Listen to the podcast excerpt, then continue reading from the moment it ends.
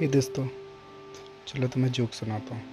Joke नहीं, चुटकुला सुनाता हूँ। बाप बेटे का रिश्ता तो जानते ही हो। बाप के सामने बेटा हमेशा निकम्मा ही होता है। इस बार भी बाप बहुत गुस्से में बेटे से। तुम्हें समझ में नहीं आता तुम्हें मम्मी ने पुदीना मंगाया था और तुम धनिया ले आए। तुम किसी काम के नहीं हो, निकम्मे हो। चलो घर से निकल जाओ यहाँ से। बेटा पापा चलो तुम भी चलो